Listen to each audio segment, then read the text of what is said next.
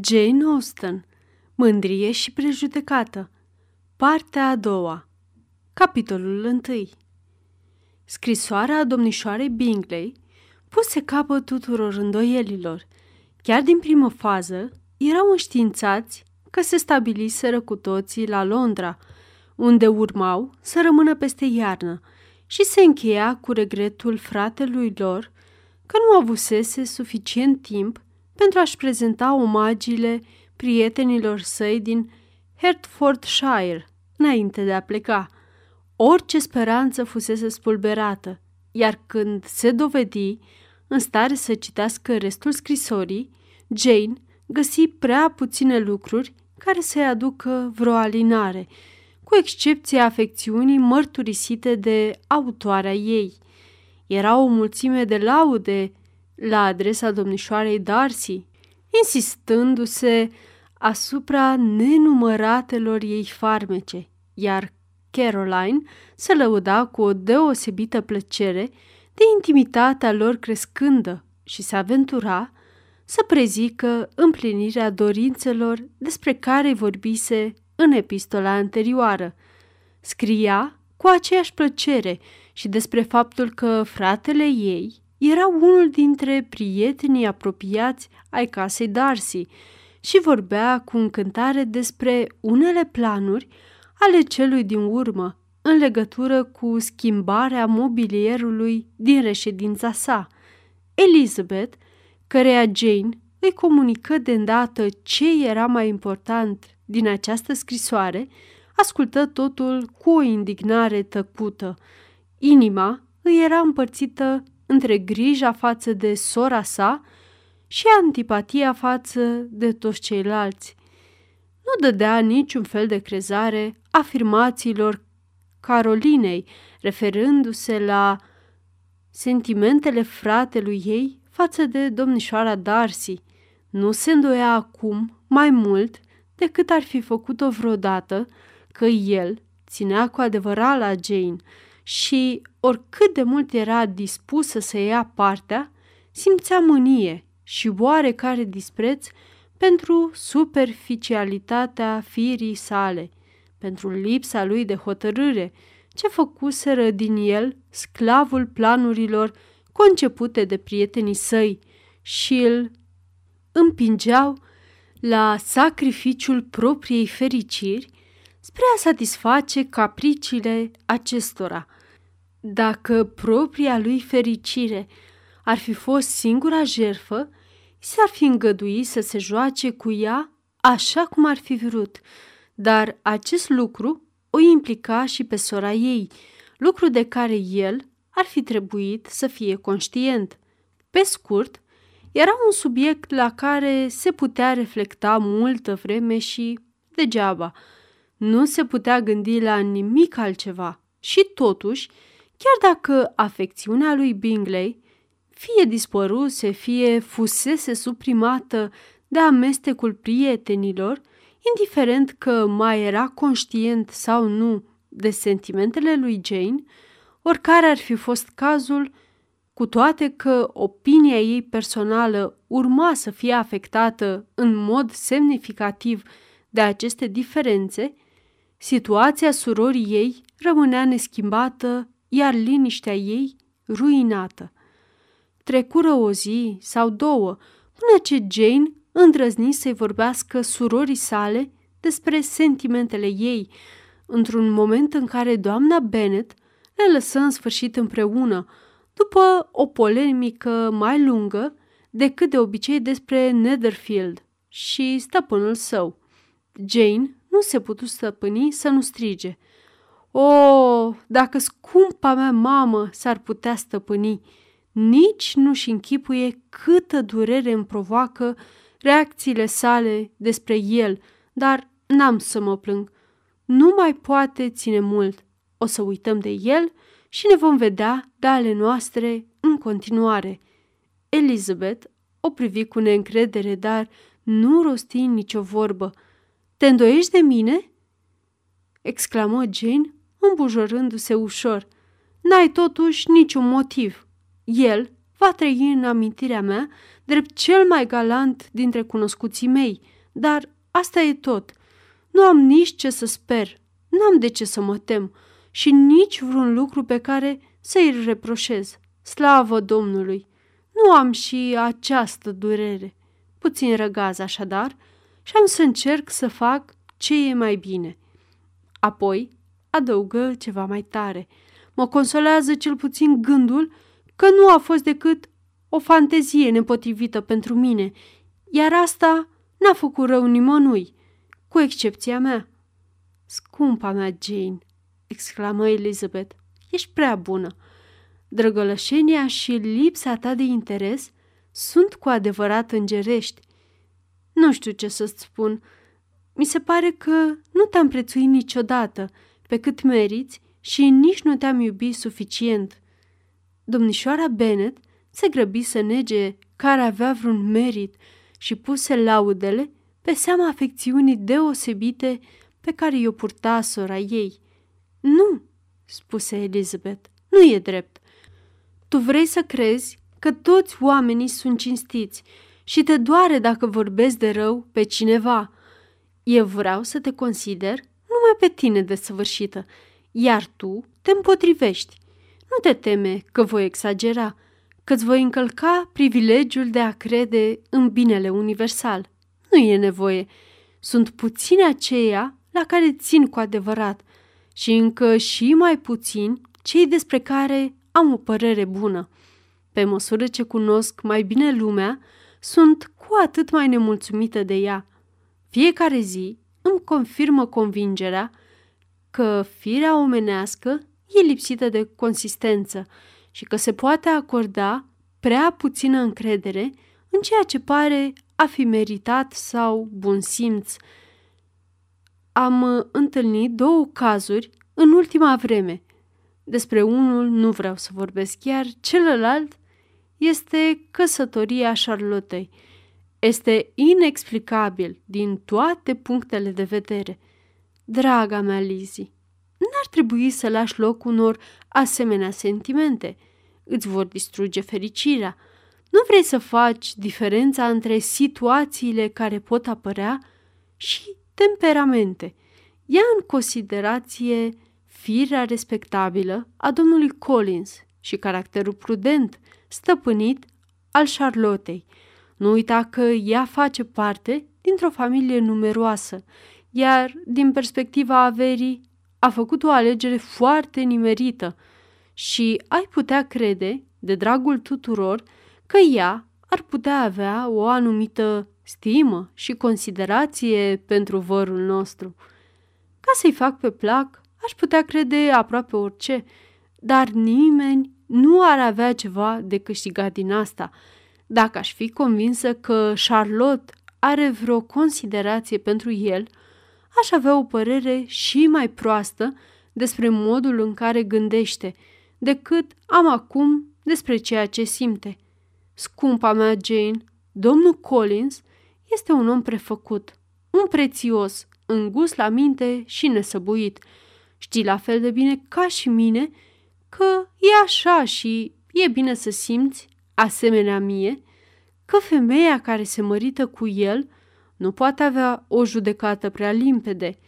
Nu trebuie să iei apărarea. Deși era vorba de Charlotte Lucas, nu trebuie să schimbi de dragul unei persoane sensul unor principii și al integrității și nici să încerci să te convingi pe tine ori pe mine că egoismul înseamnă prudență și inconștiența în fața pericolului o cale sigură spre fericire. Cred că limbajul tău în legătură cu ei amândoi este prea dur, răspunse Jane, și sper că mă voi convinge atunci când am să-i văd fericiți împreună. Am vorbit destul despre asta. Făceai referire la altceva. Ai adus vorba despre două cazuri. Nu se poate să te fi înțeles greșit, dar te rog, dragă Lizzie, să nu mă îndurerezi crezând că acea persoană este de condamnat și afirmând că a scăzut în ochii tăi. Nu trebuie să fim atât de repede dispuși să ne imaginăm că cineva ne rănește intenționat. Nu trebuie să ne așteptăm ca un tânăr plin de viață să fie întotdeauna atât de prudent și de precaut. De cele mai multe ori, numai propria noastră vanitate ne face să ne înșelăm. Femeile își închipuie că admirația înseamnă mai mult decât atât, iar bărbații au grijă ca ele să creadă asta. Dacă asta se face cu intenție, atunci ei nu au nicio scuză, dar nu cred că există în lume asemenea intenții pe cât își închipuie unele persoane. Sunt departe de a pune pe seama dorinței vreunul dintre gesturile domnului Bingley, zise Elizabeth, dar fără să existe vreun plan de a face rău sau de a-i face pe alții nefericiți, pot apărea și greșeli și durere. Inconștiența, lipsa atenției față de sentimentele celorlalți și lipsa rațiunii pot face asta. Și poți pune purtarea lui pe seama vreuneia dintre ele? Da, cele din urmă. Dacă voi continua, mă tem că nu-ți va plăcea ce voi spune despre persoane pe care tu le stimezi. Oprește-mă cât mai e vreme. Tu continui să crezi așadar că el este influențat de surorile lui. Da, în strânsă legătură cu prietenul lui. Nu pot crede asta. De ce ar vrea să-l influențeze? Ele nu-i vor decât fericirea și, dacă el ține la mine, nicio altă femeie nu i-o va putea da. Prima ta afirmație e greșită. Surorile sale pot dori multe, multe alte lucruri pe lângă fericirea lui.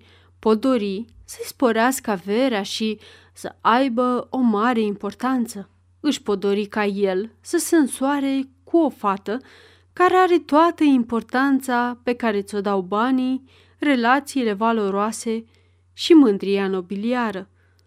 Fără doar și poate, ele își doresc într-adevăr să o aleagă pe domnișoara Darcy, răspunse Jane, dar asta ar putea fi din sentimente mai generoase decât îți imaginezi tu. O cunosc de mai mult timp decât pe mine. Nu e de mirare că o îndrăgesc mai tare, dar orice și-ar dori ele, e puțin probabil să se opună dorințelor fratelui lor. Ce soră și-ar asuma libertatea de a face așa ceva, în afară de cazul în care ar fi vorba despre ceva cu totul nepotrivit. Dacă ar considera că el ține la mine, nu ar încerca să ne despartă, iar dacă el ar avea asemenea sentimente, ele nu ar avea succes. Presupunând că există o asemenea afecțiune, nu faci decât să consideri purtarea lor total nepotrivită și greșită, iar pe mine să mă faci tare nefericită. Nu-mi face rău cu asemenea idee. Nu mi-e rușine dacă m-aș înșela sau cel puțin sentimentul este nesemnificativ în comparație cu ce aș simți dacă aș gândi rău despre el sau surorile lui. Dăm voie să privesc totul într-o lumină favorabilă, în lumina în care totul ar părea justificat. Elizabeth nu se putu opune unei asemenea dorințe și de atunci numele domnului Bingley fu foarte rar amintit în discuțiile dintre cele două. Doamna Bennet continua să se mire și să se lamenteze că domnul Bingley nu se mai întorcea și, cu toate că nu trecea o zi, fără ca Elizabeth să nu explice totul foarte clar, erau puține șanse ca ea să se gândească la acest subiect fără o continuă perplexitate. Fica ei încercă să o convingă de un lucru pe care nici ea nu-l credea, și anume că intențiile lui față de Jane erau efectul unei admirații obișnuite și trecătoare, care a încetat în clipa în care n-a mai văzut-o. Deși doamna Bennet acceptase această situație pe moment, povestea se repeta zi de zi. Singura consolare a doamnei Bennet era speranța că domnul Bingley se va întoarce vara următoare. Domnul Bennet privea această problemă dintr-un alt punct de vedere. Așa, Lizzie, spuse el, cred că sora ta are probleme din dragoste. O felicit. În afară de căsătorie, unei fete îi place să aibă și dezamăgiri în dragoste din când în când. Are la ce să se gândească și îi dă o anumită distincție pentru prietenele ei. Când vine și rândul tău, nu cred că vei suporta ca Jane să fie mult timp înaintea ta. Acum e vremea. Sunt suficienți ofițeri la Marytown cât să dezamăgească pe toate tinerele din ținut. Încăduie lui Wickham să facă asta pentru tine. Este un tânăr chipeș și o să te părăsească într-un mod onorabil. Vă mulțumesc, domnule, dar m-aș mulțumi și cu un bărbat mai puțin plăcut. Nu ne putem aștepta ca toți să avem norocul lui Jane. E adevărat, spuse domnul Bennet, dar e o consolare gândul că orice ți s-ar întâmpla, ai o mamă plină de afecțiune, care va face întotdeauna mare caz de asta. Apariția domnului Wickham se dovedi de un mare folos pentru a înlătura tristețea pe care ultimele întâmplări nefericite o aruncaseră asupra multor familii din Longbourn. Îl vedeau destul de des, iar celorlalte calități li se adăuga acum și dezvoltura. Toate lucrurile pe care le auzise Elizabeth, plângerile sale împotriva domnului Darcy, ca și tot ce suferise din pricina lui, erau acum cunoscute de toată lumea și dezbătute în mod public. Toți erau încântați să declare cât de tare îl antipatizează pe domnul Darcy înainte de a afla povestea asta. Domnișoara Bennet era singura persoană care ar fi putut considera că și în cazul acesta existau circumstanțe atenuante pe care cei din Hertfordshire nu le cunoșteau. Candoarea ei blândă, dar fermă, pleda întotdeauna pentru îngăduință și susținea că este mereu posibil să existe erori, în vreme ce toți ceilalți îl socotiră pe domnul Darcy drept cel mai rău om de pe lume.